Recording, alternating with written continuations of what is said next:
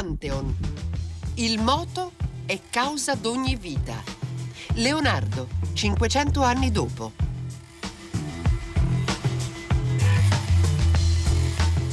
Buon pomeriggio da Marino Sinibaldi, inizia, inizia, così con questa orgogliosa affermazione sulla superiorità del movimento, una frase tipicamente leonardesca e ovviamente una citazione leonardesca, il nuovo ciclo di Pante, un ciclo particolare perché è dedicato a una figura del tutto fuori dagli standard, dalle misure, perché Pantheon in questi anni si sia sempre occupato di grandi figure, di grandi momenti, eh, figure, libri, esperienze intellettuali ispiratori, per noi fondamentali, in qualche modo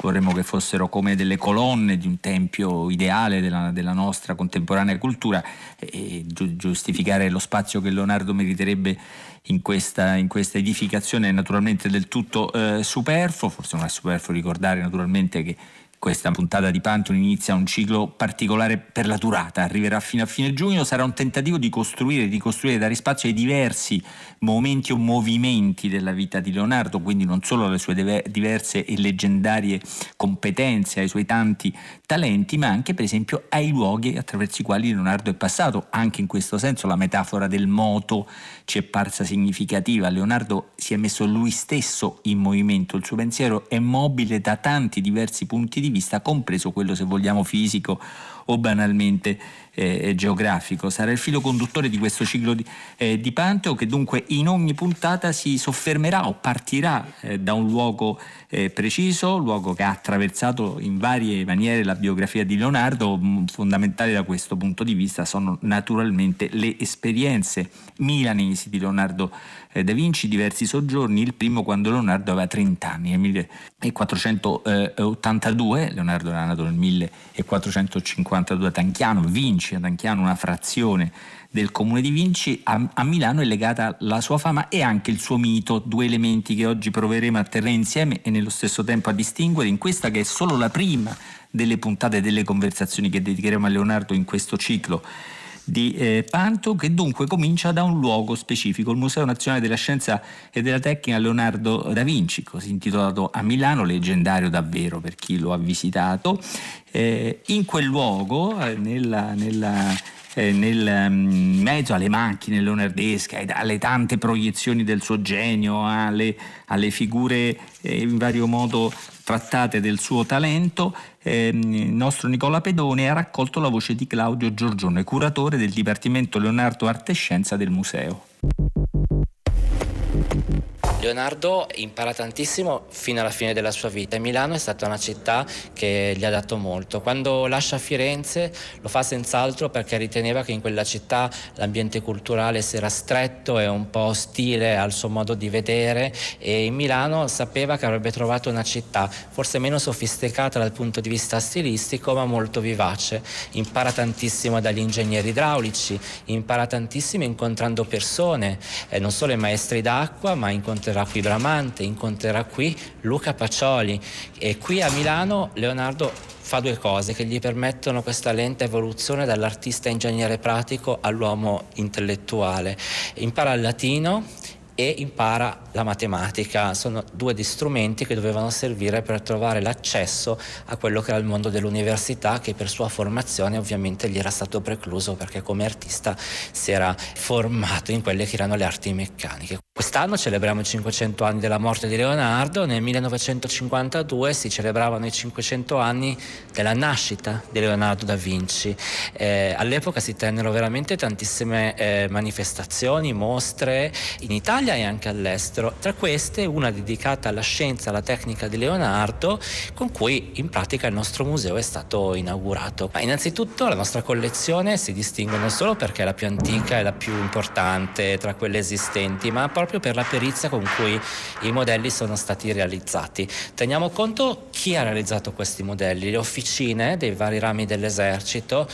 Dopo la seconda guerra mondiale, a causa del trattato di Parigi, l'esercito italiano non poteva fare ricerca, per cui mise a disposizione proprio l'efficienza di queste officine ehm, con tutta la loro abilità manuale nel realizzare modelli. Ve ne segnalo due in particolare. Da una parte i modelli delle fortezze di gesso sono stati realizzati dall'Istituto per il Genio Militare, hanno una perizia incredibile nei dettagli, eh, come il fossato con difesa sommersa o l'angolo di fortezza, dove proprio l'incisione quasi li rende un'opera d'arte, una scultura. E a fianco possiamo osservare modelli di chiesa in terracotta pianta centrale che furono realizzate in questo caso non dall'esercito ma da un'istituzione milanese che esiste ancora oggi, esisteva già all'epoca di Leonardo, una storica fornace, la fornace Curti. Eh, tra le opere che sono esposte invece nell'isola centrale mh, di questo palcoscenico ideale che è Leonardo Parade, posso ricordare ad esempio i bellissimi modelli di macchine volanti con molti dettagli eh, che cercano proprio di trasporre la bellezza del disegno di Leonardo in un modello fisico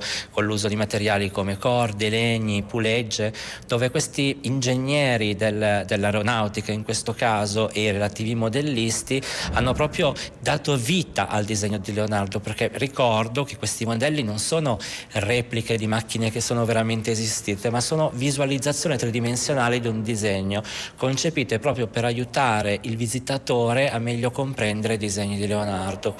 E disegni che non sono ovviamente disegni progettuali non sono disegni tecnici eh, completi ma a volte sono schizzi più o meno rapidi mancanti di parti per cui l'abilità dell'ingegnere che ha interpretato questi disegni è stata proprio quella di eh, anche a volte interpretare le parti mancanti. Spesso alcune di queste interpretazioni, eh, per onestà, sono anche superate, cioè oggi la filologia macchinale, ossia lo studio proprio dei disegni e di Leonardo, eh, ha fatto molti progressi. Oggi alcuni modelli sono stati ripensati virtualmente, ma i nostri, avendo ormai quasi 70 anni di vita, si portano anche come dire dietro questa storia di interpretazioni molto interessante.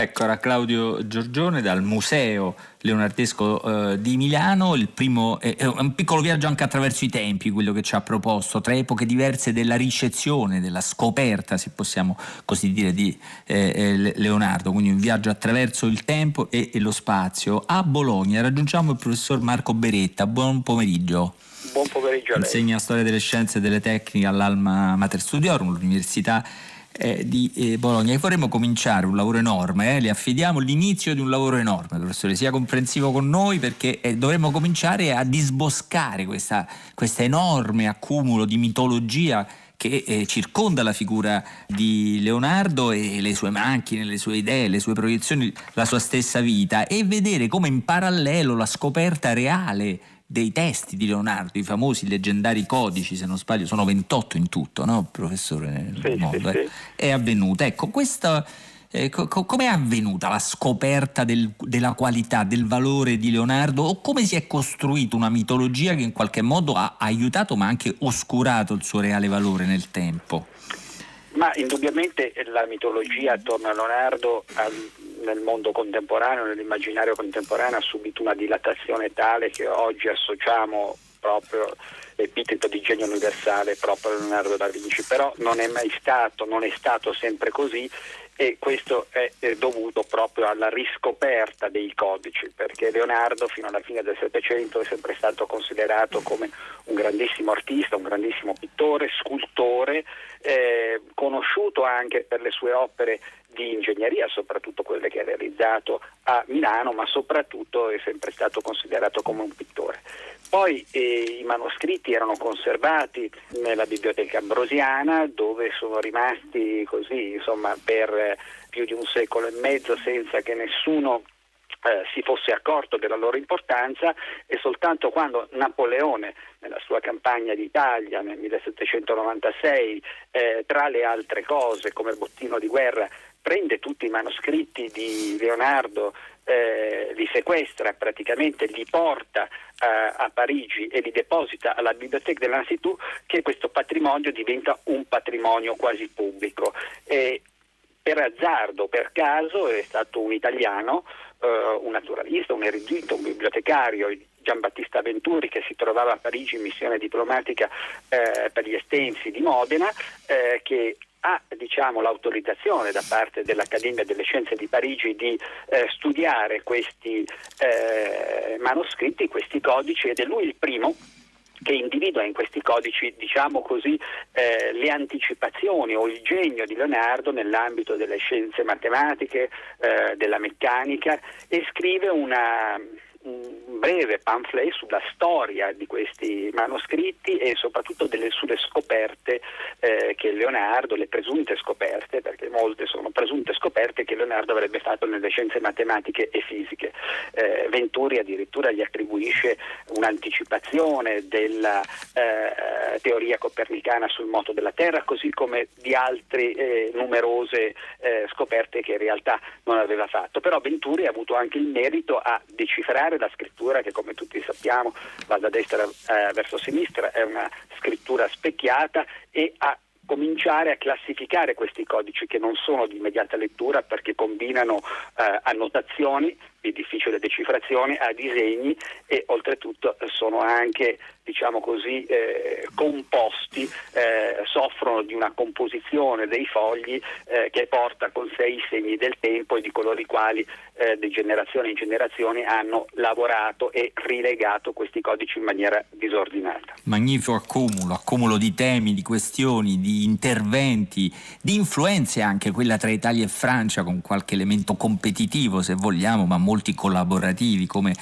eh, Beretta ora sottolineava. Per non chiudere, ma contribuire a, a, vedere come l'aspetto iniziale della percezione di Leonardo fosse quello del pittore, curioso perché lui stesso in una sorta di curriculum vitae che scrisse, credo per i milanesi, metteva la sua funzione di pittore in ultimo, mi sembra, no? professore? La metteva Beh, quasi certo, come una... Perché, eh, certo, perché ovviamente la pittura eh, naturalmente... Eh, cioè lo aggiungeva aveva... quasi come un talento a parte, come uno nei curriculum vitae poi aggiunge alla fine, sono, o anche un talento nel, nel, nel, nel costruire edifici, ma invece lo mette, si metteva come pittore come un elemento accessorio della sua personalità. Eh, ma... Certo, perché il Rinascimento è un momento uh, meraviglioso per le arti, però uh, soprattutto in Italia è un momento, uh, la fine del 400 e, e, gli inizi del 500, un momento di guerra permanente, quindi le competenze di carattere ingegneristico, mm. soprattutto nelle arti militari, costituiscono un asset Insomma, era, era un... fondamentale. Lui ha venduto in primis il suo talento di ingegnere ingegnere e le sue capacità a costruire fortezze, mm. per cui appunto eh, Giorgione richiamava mm. i modelli che sono esposti al Museo di, eh, di Milano, quindi eh, delle competenze che in quel momento avevano un mercato eh, molto importante. Infatti lui è andato a seguito anche di Cesare Borgia a Imola dove ha fatto la carta eh, della città, una carta topografica che ancora oggi costituisce diciamo così, un esempio unico e collabora eh, a progetti di carattere strategico militare perché in quel momento sono quelli meglio retribuiti, cioè sicuramente otteneva migliori vantaggi economici eh, rispetto a ritrarre eh, personalità dell'aristocrazia. Va bene questa idea insomma, che l'attività di pittore fosse secondaria, naturalmente suscita un certo brivido, allora per curarlo vi proponiamo invece il frammento dalle biografie di Giorgio Vasari, dalle vite dei più eccellenti pittori, scultori e architetti di Giorgio Vasari che riguarda proprio Leonardo. Grandissimi doni si veggono piovere dagli influssi celesti nei corpi umani, molte volte naturalmente, e soprannaturali, talvolta strabocchevolmente accozzarsi in un corpo solo, bellezza, grazia e virtù, in maniera che dovunque si volge quel tale, ciascuna sua azione è tanto divina che lasciandosi dietro tutti gli altri uomini, manifestamente si fa conoscere per cosa come ella è, largita da Dio e non acquistata per arte umana. Questo lo videro gli uomini in Leonardo da Vinci, nel quale, oltre alla bellezza del corpo, non lodata mai abbastanza, era la grazia più che infinita in qualunque sua azione, e tanta si è fatta poi la virtù che dovunque l'animo volse nelle cose difficili, con facilità le rendeva assolute, risolte. La forza in lui fu molta e congiunta con la destrezza, l'animo e il valore, sempre regio e magnanimo. E la fama del suo nome tanto s'allargò che non solo nel suo tempo fu tenuto in pregio, ma pervenne ancora molto più nei posteri dopo la morte sua. Veramente mirabile e celeste fu Leonardo, figliuolo di Ser Piero da Vinci, e nella erudizione e principi delle lettere avrebbe fatto profitto grande se egli non fosse stato tanto vario e instabile. Perciò che egli si mise a imparare molte cose e cominciate, poi l'abbandonava. Ecco, questo è il frammento biografico di Vasari che parla di Leonardo Pittore, ma di qualcosa di più generale, la capacità di rendere assolute, cioè risolte con facilità le cose difficili, mi sembra un altro talento molto moderno. Senta Beretta, dunque è, è la, la, la, scoperta dei codici avviene molto lentamente, avviene, mm, gli ultimi tra l'altro sono apparsi solo negli anni 60 del secolo scorso, credo, dei codici leonardeschi, quindi diciamo un lavoro infinito, quella della, della conoscenza del suo eh, lascito più, più diretto, più completo anche della sua personalità.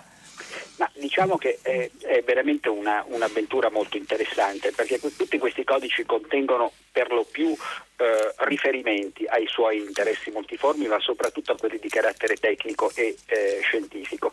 Degli aspetti eh, di cui Vasari parla soltanto en passant, eh, eh, enfatizzando soprattutto, eh, come è stato richiamato in questo passo che è stato letto, eh, la pittura, la scultura, i contributi eccezionali che Leonardo aveva realizzato nella pittura e la scultura per i quali lui era conosciuto soprattutto tra i suoi contemporanei e come ricorda Vasari anche immediatamente dopo la morte. Invece questi codici sono degli appunti che lui prendeva in virtù delle conoscenze che aveva durante i suoi viaggi o delle riflessioni eh, che lui faceva intorno ai fenomeni naturali o a questioni di carattere tecnologico. Quindi sono stati gli scienziati che a partire appunto da Venturi e poi durante l'Ottocento hanno eh, studiato classificato questi codici e sono sempre stati italiani che si recavano a Parigi a studiarli e eh, piano piano a pubblicarli perché sono codici molto difficili perché come dicevo prima combinano testo e immagini, non è che si possano pubblicare così come sono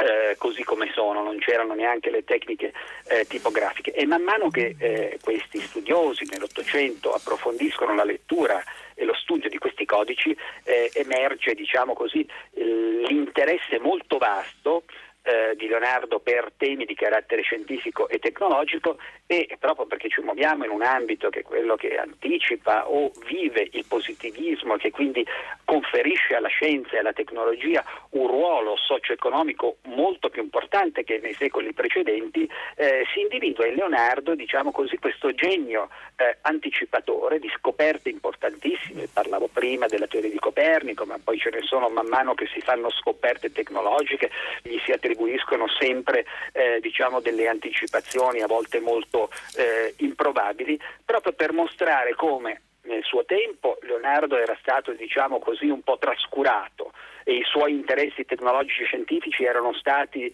diciamo bistrattati da una società che non era ancora stata in grado di recepire l'importanza sociale e economica della scienza e della tecnologia. E invece appunto questi studi eh, illustravano come in realtà eh, questo genio era stato capace di anticipare eh, scoperte di eccezionale importanza ed è per questo che appunto piano piano si pubblicano i codici e la pubblicazione del codice più importante alla fine dell'Ottocento è la pubblicazione del codice atlantico che nel frattempo era stato eh, restituito dai francesi alla biblioteca ambrosiana. Eh, quindi la pubblicazione di questo codice in eh, numerosi volumi, in foglio, eh, suscita alla fine dell'Ottocento ulteriore interesse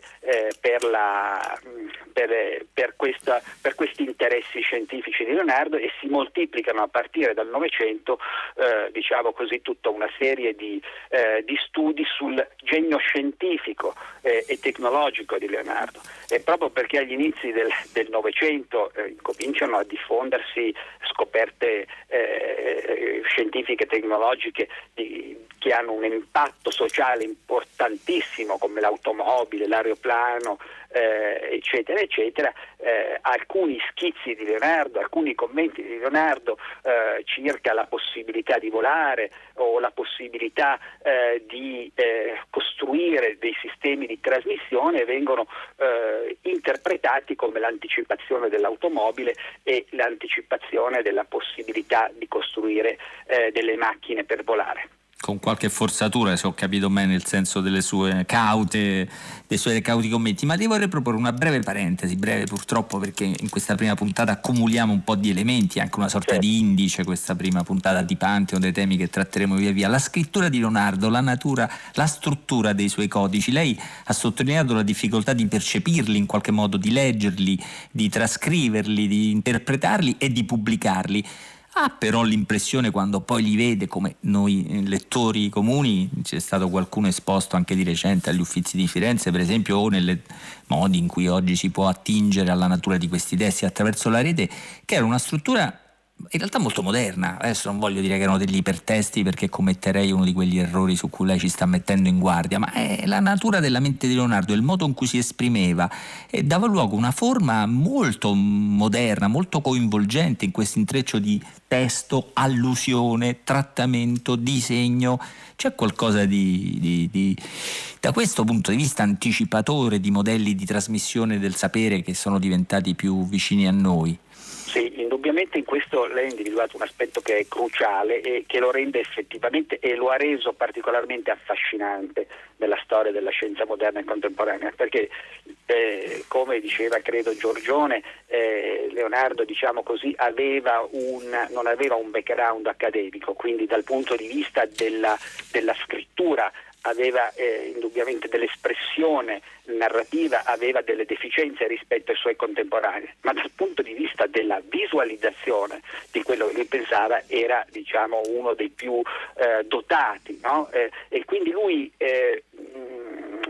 scrive diciamo, prende degli appunti eh, il cui approfondimento poi diciamo così, viene visualizzato attraverso i suoi disegni. E questo rapporto tra uh, degli appunti che a volte sono un po' involuti, che non sono particolarmente chiari, eh, assumono in realtà quasi si rivelano il loro significato attraverso la maestria con la quale eh, Leonardo sapeva appunto esprimerli attraverso il disegno. Ed è un rapporto visto poi i progressi che la scienza ha fatto eh, nell'Ottocento, in particolare nel Novecento, affidando alla rappresentazione visiva che costituisce proprio la cifra attraverso la quale la scienza contemporanea eh, si esprime, eh, da questo punto di vista Leonardo è stato un anticipatore, proiettando proprio sulle arti visive eh, il ruolo centrale che le arti visive hanno nella scienza, eh, ha diciamo così eh, visto molto, molto bene quello che sarebbe stato un aspetto caratterizzante della scienza, della scienza moderna.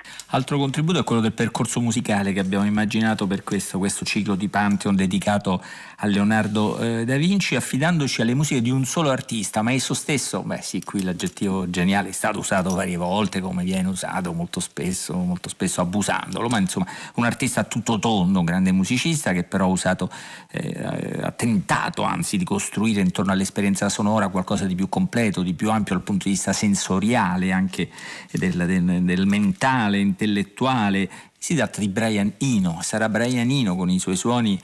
particolari, vari anche nel corso delle diverse puntate ad accompagnarci in questo ciclo nordesco. La scelta eh, per il primo brano di questo percorso è caduta su The Big Ship, la grande nave.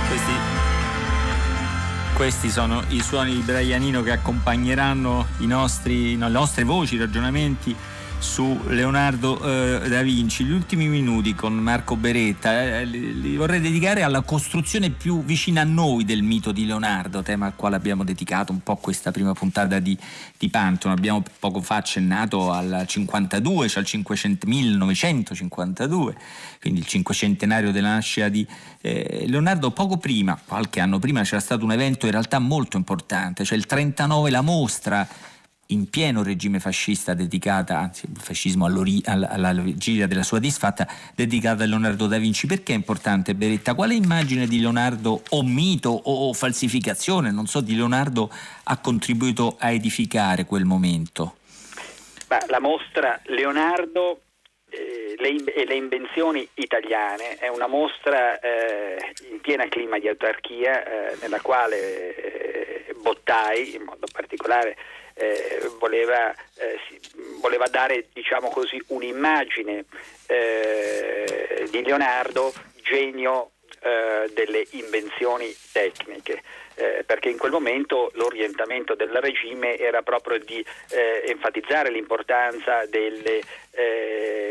delle applicazioni della scienza. Eh, le tecniche diventavano molto importanti in un sistema autarchico eh, che voleva, diciamo, pretendeva di essere autosufficiente. Quindi dietro a, all'organizzazione di questa mostra c'era anche un intento di carattere eh,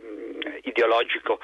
molto, molto, importante e molto più vasto. Però la mostra di Leonardo, eh, la mostra leonardiana del, del 39 è molto importante, primo perché eh, mise in mostra praticamente una quantità di dipinti eh, veramente eccezionale. E poi anche perché vennero ricostruiti in scala uno a uno un'enorme quantità eh, di modelli, eh, lasciando proprio intendere che eh, Leonardo aveva anticipato tutta una serie di eh, scoperte di carattere tecnologico nel, nell'aeronautica, nell'arte tessile, nelle arti militari che stavano diventando anch'esse strategiche eh, per, eh, per, il regime. Leonardo combinando arte e tecnologia eh, era anche l'emblema del genio italico che appunto gettava le sue radici eh, nel rinascimento umanistico ma contemporaneamente rivendicava un ruolo anche e un primato eh, nella storia della scienza eh, che eh, concepita, diciamo, nata con il genio di Leonardo eh, trovava diciamo così, il suo apogeo eh, con Marconi che era stato prima, poco prima della sua morte, comunque fino al 1937, il, eh, il, presidente del CNR e diciamo così l'emblema eh, della scienza italiana. Quindi eh, dietro questa mostra così eh, importante c'erano delle motivazioni eh, ideologiche molto significative, ma al contempo capaci di costruire un mito, Leonardo genio universale, inventore eccezionale, rappresentante del genio italico che ha avuto degli effetti eh, duraturi. Anche, mostra, anche sulla mostra del 52 e anche sulla costruzione del museo milanese ancora oggi, eh, diciamo così, pure epurata di tutte le, eh, le scorie ideologiche volute dal, dal, regime, l'immagine che abbiamo noi di Leonardo come genio universale getta le sue radici in quella mostra che ha avuto un enorme successo, eh, poiché poi venne esportata a New York e a Tokyo, eh, insomma ebbe un'influenza veramente molto, eh, molto significativa. Effettivamente fu allora un momento fondamentale nella costruzione di questo mito, stiamo cercando di tenere insieme realtà e mito per quanto siano, eh, tenerle insieme nel nostro tempo distinguerle, ma insomma eh, raccontarle insieme per quanto siano entrambi molto molto ingombranti. E dunque devo ringraziare in particolare oggi il professor Marco Beretta che è la prima delle voci che ci accompagnerà in questo tentativo di disboscare l'enorme universo di eh, realtà e mitologia che si è costruita intorno a Leonardo. Beretta, ricordo, insegna storia delle scienze del tecnico all'Università eh, di Bologna, lo ringraziamo davvero anche perché appunto un varco in questo, in questo universo ci ha aiutato ad aprirlo, lo approfondiremo nelle prossime puntate di questo ciclo eh, di Pantheon fino alla fine di giugno, dunque ci sarà tempo di guardare più da vicino i vari aspetti della mm, personalità di Leonardo che oggi abbiamo cominciato ad avvicinare da Marino Sinibaldi. Un saluto, l'appuntamento con sabato prossimo, come forse ho annunciato diversi aspetti delle figure di Leonardo in ogni puntata di Panton, quindi saranno diversi anche i conduttori, gli interlocutori eh, di questo ciclo. Sabato prossimo l'appuntamento sarà con Panton e con Lorenzo Pavolini.